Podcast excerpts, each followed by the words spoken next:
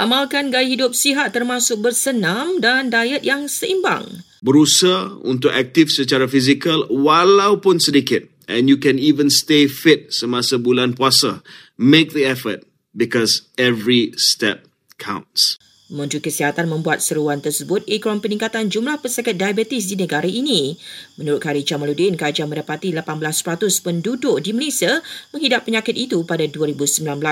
Malah tegas beliau pesakit diabetes berdepan risiko empat kali ganda mendapat kesan teruk akibat COVID-19.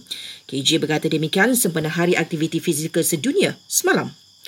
Setakat ini, Kementerian Kesihatan menerima kira-kira 26,000 laporan kesan sampingan susulan penerimaan vaksin COVID-19. Hasil penilaian ke atas laporan yang diterima, kira-kira 93% daripadanya merupakan kes yang tidak serius.